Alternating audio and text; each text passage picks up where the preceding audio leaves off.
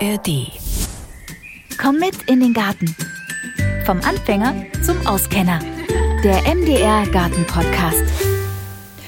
Hallo und herzlich willkommen zu einer neuen Folge. Heute geht es um Schädlinge und wie man diese mit Nützlingen ähm, bekämpfen kann. Man kann sie sich nämlich bestellen, aber dazu gleich mehr, denn Ben Österle von der Katz Biotech AG ist studierter Gartenbau- und Phytotechnologe, kümmert sich um Versand, Vertrieb und gibt auch telefonische Beratungen zum Nützlingseinsatz. Ich grüße dich, Ben. Hallo. Hallo.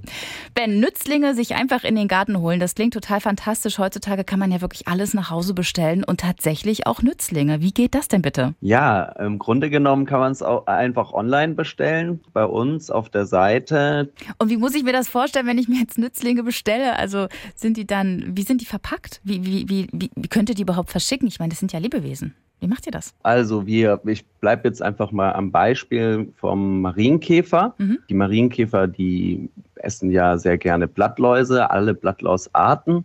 Und der Versand erfolgt bei den Marienkäfer im Eistadium. Die Eigelege sind auf einer kleinen schwarzen Folie drauf und die ja, kommen dann in einem kleinen Paket bei den Kundinnen und Kunden an. Okay, und was mache ich dann damit mit den Eiern vom Marienkäfer? Die, die, Eier, die werden dann an die Pflanzen gehängt, also zum Beispiel mit einer Stecknadel oder einer kleinen Klammer, also direkt in die Befallsherde der Blattläuse. Und nach wenigen Tagen schlüpfen aus den Eiern die Larven. Jetzt muss ich mal nachfragen, wie koordiniert ihr das denn? Also, ich mein, wenn du sagst, nach so ein paar wenigen Tagen, also könnten die möglicherweise auch unterwegs schlüpfen oder ist das zeitlich so abgestimmt, dass das dann tatsächlich, wenn es dann beim Kunden ankommt, auch äh, so weit ist, dass die schlüpfen, die Larven? Genau, also wir haben eben zwei Hauptversandtage, ist immer Montag und Dienstag, weil wir vermeiden, dass die Tiere übers Wochenende unterwegs sind und unter Umständen bei der Post liegen. Das ist eben so getaktet, also wir ernten die Eier immer zu ganz frisch und dann werden, ja, wir wissen eben, wann der, wenn der Abschlupf äh, stattfindet. Mhm und dementsprechend kommen die Tiere im Eistadium noch beim Kunden an und äh, schlüpfen dann eben nach wenigen Tagen. Okay, und die Larven machen sich dann über die Blattläuse her. Ich meine, wir haben dieses Jahr echt ein schlimmes Blattlausjahr, finde ich. Richtig. Ja, ja, versendet ihr wahrscheinlich relativ viele Marienkäferlarven dieses Jahr. Genau, also das ist auf jeden Fall auffällig, äh, dass dieses Jahr noch mehr Blattläuse unterwegs sind als beispielsweise in trockenen Jahren.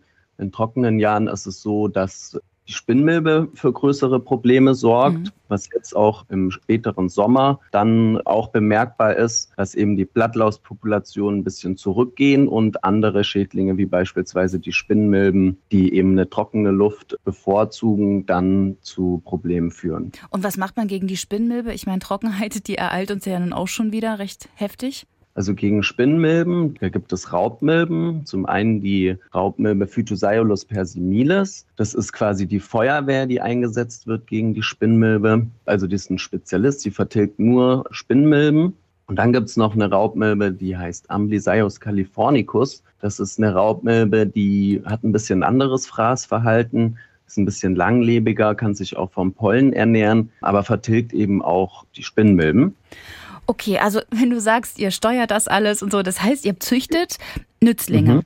Und genau. wie züchtet ihr die? Wo? Habt ihr da so ein großes Zuchtgewächshaus oder wie muss man sich das vorstellen? Genau, also wir vermehren die. Wir haben ja einige verschiedene Nützlinge in der Zucht. Und ich kann das ja mal vielleicht am Beispiel der Marienkäfer erklären, wie das funktioniert. Also zunächst einmal vermehren wir eben Ackerbohnen. Die werden dann besiedelt mit Blattläusen. Und die Blattläuse werden letztendlich dann an die Marienkäfer, also an den heimischen Marienkäfer Coccinella septempunctata, den haben wir ja in der Zucht.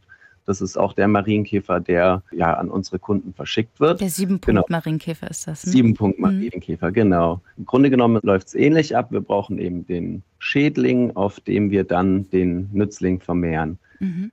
Und ja, wie kann man sich das hier vorstellen? Also wir haben zwei Gewächshäuser mit jeweils einem äh, halben Hektar, also 5000 Quadratmeter. Und dort vermehren wir die Tiere. Interessant. ähm, weil du gerade sagst, wir braucht erstmal die Schädlinge, um dann die Nützlinge an den Schädlingen sozusagen zu züchten. Kannst du mal so einen groben Überblick geben, welche Schädlinge und welche Gegenspieler sozusagen ähm, zusammengehören? Gerne. Also grundsätzlich ist es so, dass es Generalisten gibt, also zum Beispiel Florfliegenlarven, die gehen auf alle verschiedenen Blattlausarten, vertilgen auch unter anderem äh, Spinnmilben. Mhm. Und dann gibt es noch äh, Spezialisten, das sind dann beispielsweise Schlupfwespen, zum Beispiel eine Lysiphlebus, die geht nicht an alle Blattlausarten, die gehen nur dann beispielsweise an die Gurkenblattläuse. Das muss man Und so auch kann wissen, man das ne? ja. So kann man das ein bisschen einteilen in Generalisten und Spezialisten. Und dann gibt es beispielsweise der Marienkäfer, der heimische Marienkäfer, der vertilgt eben auch weitestgehend alle Blattlausarten. Die Florfliege geht auch eben an alle Blattlausarten. Dann äh, haben wir eben verschiedene Raubmilben. Mhm. Dann haben wir noch die Amblysaius cucumeris. Das ist eine Raubmilbe, die vertilgt eben Tripse. Ja, die machen so kleine Schäden an den Blättern, ne? Die Tripse. Genau. Ja, auch fies. Und so Blattaufhellungen sieht mhm. man da. Und dann gibt es noch viele weitere Nützlinge, zum Beispiel Nematoden, die auch im Freiland, gerade auch im Kleingarten, häufig eingesetzt werden. Nematoden sind kleine Fadenwürmer, die parasitieren beispielsweise Gartenlaubkäferlarven oder Dickmaulrüsslerlarven. Mhm. Also das heißt, sie dringen in die Larve des äh, Schädlings ein und die werden dann parasitiert. Okay, weil, weil dieser Dickmaulrüssler, der macht ja auch ganz fiese Schäden an Malven zum Beispiel und ich glaube ja. auch noch an anderen Gemüsearten und so. Also Nematoden ist auch was, das, wo du sagst, es wäre jetzt für den Hobbybereich geeignet. Marienkäferlarven, ähm, also habt ihr da auch Bestellungen von Privatleuten, sage ich mal, für den Hobbybereich? Hobbybereich? Ja, auf jeden Fall. Also wir beliefern von den großen Gartenbauunternehmen, die ja, beispielsweise Gurken, Tomaten oder auch Zierpflanzen auf mehreren Hektaren vermehren und produzieren, bis hin zum Hobbygärtner, der Hobbygärtnerin. Also wirklich alle die mit Schädlingen zu tun haben, können bei uns Nützlinge bestellen. Okay, weil ich kann mir vorstellen, dass im geschlossenen Raum es natürlich viel effektiver ist, als im Gewächshaus zum Beispiel, wenn ich da die Nützlinge ausbringe und da Schädlinge habe, als im Garten. Weil ich stelle mir vor, ich kaufe jetzt hier so Nützlinge, so Eier vom Marienkäfer zum Beispiel, und dann fliegen die alle weg, wenn die fertig sind. Oder ja, keine Ahnung, genau. es bleiben nicht in meinem Garten. Dafür kann ich ja schlecht sorgen, oder? Es sei denn, ich mache was. Richtig, also das ist so. Ähm, hauptsächlich werden die Nützlinge im Gewächshaus eingesetzt, weil eben beispielsweise Schlupfwespen, die würden im Freiland äh, einfach vom Wind davongetragen werden. Mhm. Darum können eben Marienkäfer auch im Freiland eingesetzt werden, aber sie sind dann unterstützend, genau haben eine unterstützende Wirkung.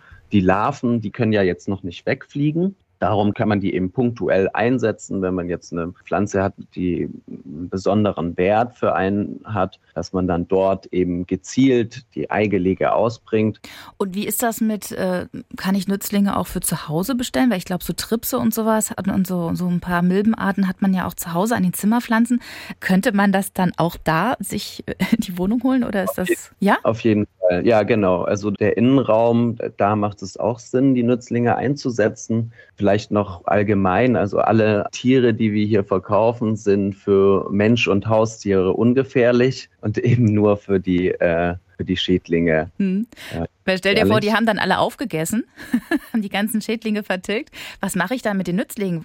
Mache ich dann das Fenster auf und hoffe, dass sie wegfliegen? Oder habe ich die denn in der Wohnung neue Haustiere? Wie ist denn das? Nee, also die Nützlinge, die verschwinden dann auch. Wenn die nichts mehr zu fressen finden, dann ja, gehen die auch eben ein. Und mhm. es ist ja nicht so, dass die dann so ein Massenauftreten haben. Mhm. Also wenn man dann beispielsweise, das sind immer 150er Eigelege, die wir verkaufen, da werden jetzt nicht 150 erwachsene Marienkäfer rauskommen, weil ein paar werden es nicht schaffen, die Entwicklung bis hin zum erwachsenen Tier. Also es ist jetzt nicht so, dass man sich da eine, eine Plage nach Hause holt. Oder eine eigene Züchtung aufmacht im Wohnzimmer.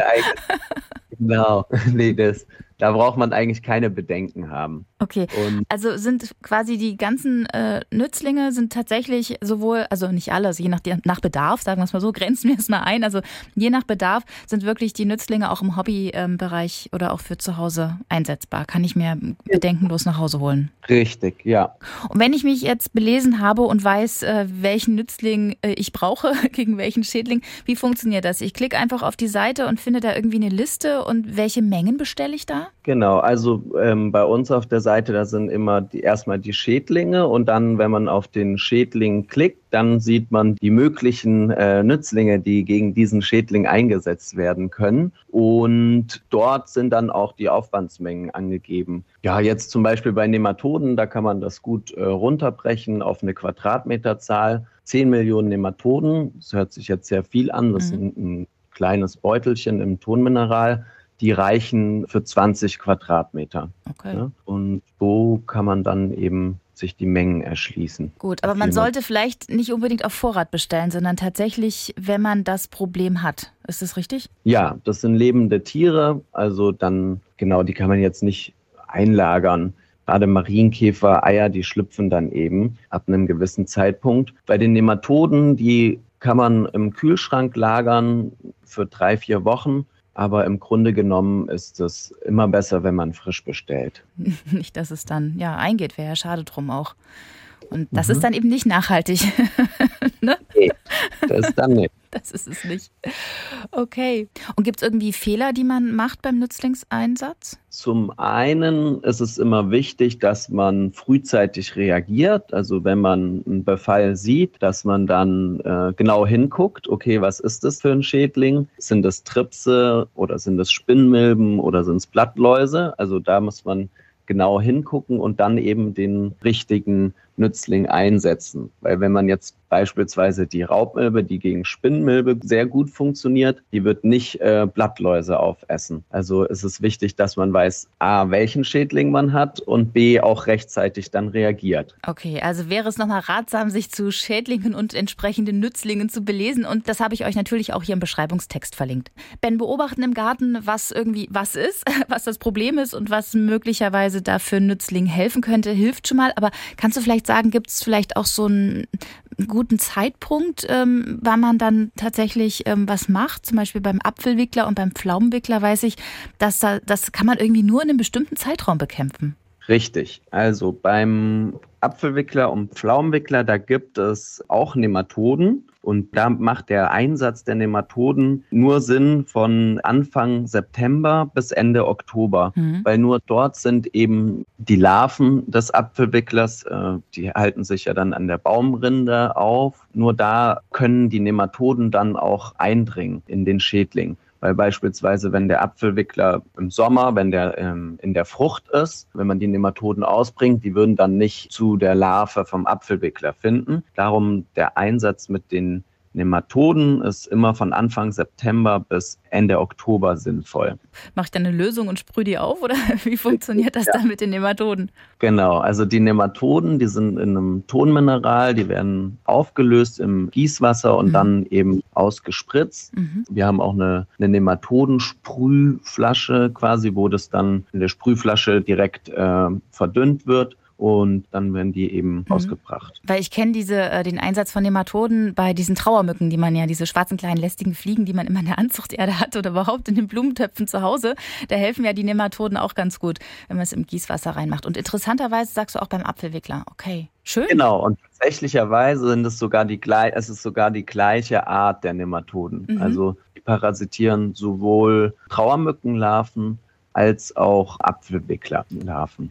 Wie ist das da mit dem Pflaumenwickler? Gibt es da nochmal einen Unterschied zum Apfelwickler? Mm, Im Grunde genommen kann man das mit den gleichen Nematoden bekämpfen. Okay, weil das ist dann schon ärgerlich, ne? Ich habe die ganz viel in den Pflaumen, diese blöden Pflaumenwickler, habe dann so eine Falle aufgestellt für diese Motten, also so eine Pheromonfalle, aber ich mhm. habe nicht das Gefühl, dass es irgendwie besser wird. Also vielleicht helfen da auch noch andere Sachen, manchmal sehr so Leimringe oder so. Würdest du sowas auch empfehlen, dass man sowas zusätzlich noch aufbringt zum Nematodeneinsatz? Genau, das kann man durchaus machen. Damit kann man eben auch die Befallsstärke ein bisschen überwachen. Weiter gegen Apfelwickler kann man im zeitlichen Frühjahr eben die Baumrinde nach überwinternden Larven äh, untersuchen. Die Larven sind so circa eineinhalb bis zwei Zentimeter lang und die dann eben entfernen. Mhm. Weiter ist es wichtig, dass man befallene Früchte frühzeitig entfernt und die dann eben in Bio oder in die Restmülltonne entsorgt, dass sich die Population nicht weiter aufbaut von den ja. Apfelwicklern. Und vielleicht auch die heruntergefallenen Äpfel einfach alle einsammeln und nicht auf den Kompost, sondern dann Richtig. wirklich wegschmeißen, ja. Genau, die müssen dann ganz weg. Nicht auf den Kompost, sonst äh, entwickelt sich die Larve durch und dann entsteht eine neue Population. Und natürlich kann man auch Anreize schaffen, dass sich Vögel im Garten aufhalten, weil auch die ernähren sich eben von den Larven der Apfelwickler. Und wie ist das mit diesen Gespinstmotten? Die hängen ja dann auch so im Frühsommer in den ganzen Apfelbäumen rum und äh, ich finde die ja ganz schön eklig, muss ich sagen. Ich meine, Vögel kommen und fressen die, aber eben auch nicht alle. Was macht man denn, wenn sich so ein, so ein Gespinstmottengelege dann entwickelt? Einfach rausmachen oder gibt es da auch irgendeinen Nützling dagegen? Leider gibt es gegen die Gespinstmotten noch keinen Nützling. Also von unserer Seite können wir da leider nicht äh, mit Nützlingen arbeiten. Wäre vielleicht mal ein Thema für unser äh, Forschungszentrum in Berlin. genau, gib das, das mal weiter. Genau, das muss ich mal weitergeben. Da wird viel geforscht, gerade mit Wanzen. Die Reiswanzen sorgen ja für große Probleme und ja, aber da sind wir äh, stetig bemüht, nach neuen Lösungen, nach neuen biologischen Lösungen zu suchen. Und genau, aber gegen die Gespinstmotte haben wir leider noch keinen Nützling. Ja, ich meine, manchmal sieht man da so Meisen, wie sie da die Maden rauspicken und so. Aber sie schaffen nicht alles. sind vielleicht ein bisschen faul und träge, keine Ahnung. genau, wir sind ja. so auf der Makroebene äh, tätig. Also kleine Tiere, aber jetzt Vögel züchten wir nicht. Nein, das ginge dann auch durchaus zu weit. Ja, aber das ist doch alles schon ähm, ein ganz starkes Plädoyer hm, für Nützlinge statt Pflanzenschutzmittel. Ich meine, vielleicht können wir nochmal über die Vor- und Nachteile sprechen, weil ich meine, ich zum Beispiel gärtnere oder versuche sehr naturnah zu gärtnern, weil ich einfach denke, es hat ja alles, was man macht, irgendwie auch eine Auswirkung. Ne? Also nehme ich jetzt die Blattläuse äh, weg, nehme ich auch Futter weg, ähm, so freuen sich die Marienkäferlarven. Also es hat oh. ja alles hat ja irgendwie auch einen Sinn ne? und ist ja in so einem in so einem stetigen Kreislauf. Was sind denn die äh, Vor- oder vielleicht auch Nachteile? Nachteile ähm, von dem Einsatz von Nützlingen gegenüber dem von Pflanzenschutzmitteln? Ein Nachteil könnte sein, dass der Nützlingseinsatz teurer ist, mhm. aber das ist auch stark von der Kultur abhängig. Und Vorteile gibt es viele. Zum einen, dass es eben komplett nachhaltig ist. Wir haben keine Rückstände in den, also keine chemischen Rückstände in dem Gemüse. Der Nützlingseinsatz wird auch noch in 1000 Jahren funktionieren. Es mhm. können keine Resistenzen entstehen. Die Ausbringung der Nützlinge kann auch einfacher sein als die Ausbringung von chemischen Pflanzenschutzmitteln, bei denen man ja teilweise auch die ganze Pflanze benetzen muss. Und noch ein Vorteil vom Nützlingseinsatz ist, dass wir keine Rückstände an unserem Gemüse haben. Mhm, das will man ja auch nicht. Wir wollen es ja auch essen, ohne dass dann irgendwas, irgendwas dran ist. Ähm, weißt du, weil ich habe zum Beispiel immer so ein bisschen schlechtes Gewissen, wenn man dann, wenn ich dann irgendwas sprühe gegen, was weiß ich, ähm, Milben oder gerade im Garten gegen Blattläuse ich meine, da kommen dann auch Nützlinge, da kommen andere Tiere und dann fließt das dann da so runter und dann denke ich mir immer, oh nee, das ist doch auch nicht gut für die Umgebung. Es ist einfach nicht gut für den Rest. Das heißt, Nützlinge gegen Schädlinge ist total klasse. Also ich kann einfach nur ein Plädoyer dafür aussprechen. Ich finde das richtig gut und wie praktisch, dass man das bestellen kann. Das ist wirklich toll. Und an der Stelle sei natürlich nochmal erwähnt, dass ihr nicht die einzige Firma seid, die solche Nützlinge produzieren und verschicken. Wir machen es schon seit 30 Jahren. Letztes Jahr haben wir unser Jubiläum gefeiert. Wir forschen an neuen Möglichkeiten des biologischen Pflanzenschutzes. Genau, und wir Gärtnerinnen und Gärtner nutzen es. Das ist doch super. Das freut uns. Dankeschön, Ben Össele, für die vielen Informationen. Und ich habe richtig Lust, mir jetzt noch ein paar Nützlinge in den Garten zu holen. Und ich glaube, ich fange mit dem Apfelwickler im September an tatsächlich, weil damit habe ich echt Probleme und probiere das dann mit den Nematoden. Das freut mich. Vielen Dank. Voll Spaß ja, gemacht. Ja, mir auch. Also, man kann sich Nützlinge in den Garten holen, in das Gewächshaus und auch nach Hause. Man sollte sich erstmal vorher ein bisschen kundig machen, wer gegen wen hilft hilft. Und dann ist man bedient, indem man einfach klick, klick online sich Nützlinge bestellt. Ich finde das ziemlich praktisch. Vielen Dank, Ben Össele. Danke auch. Ja, und wenn euch das Thema Nachhaltigkeit interessiert, dann hört doch gerne mal in den Podcast Grünphase rein. Ja, und den findet ihr in der ARD Audiothek App. Und natürlich findet ihr auch meinen Podcast da, keine Frage. Und in 14 Tagen erscheint dann auch eine neue Folge. Und zwar geht es um Unkraut. Und das könnte man anstatt zu jäten doch einfach aufessen. Hm?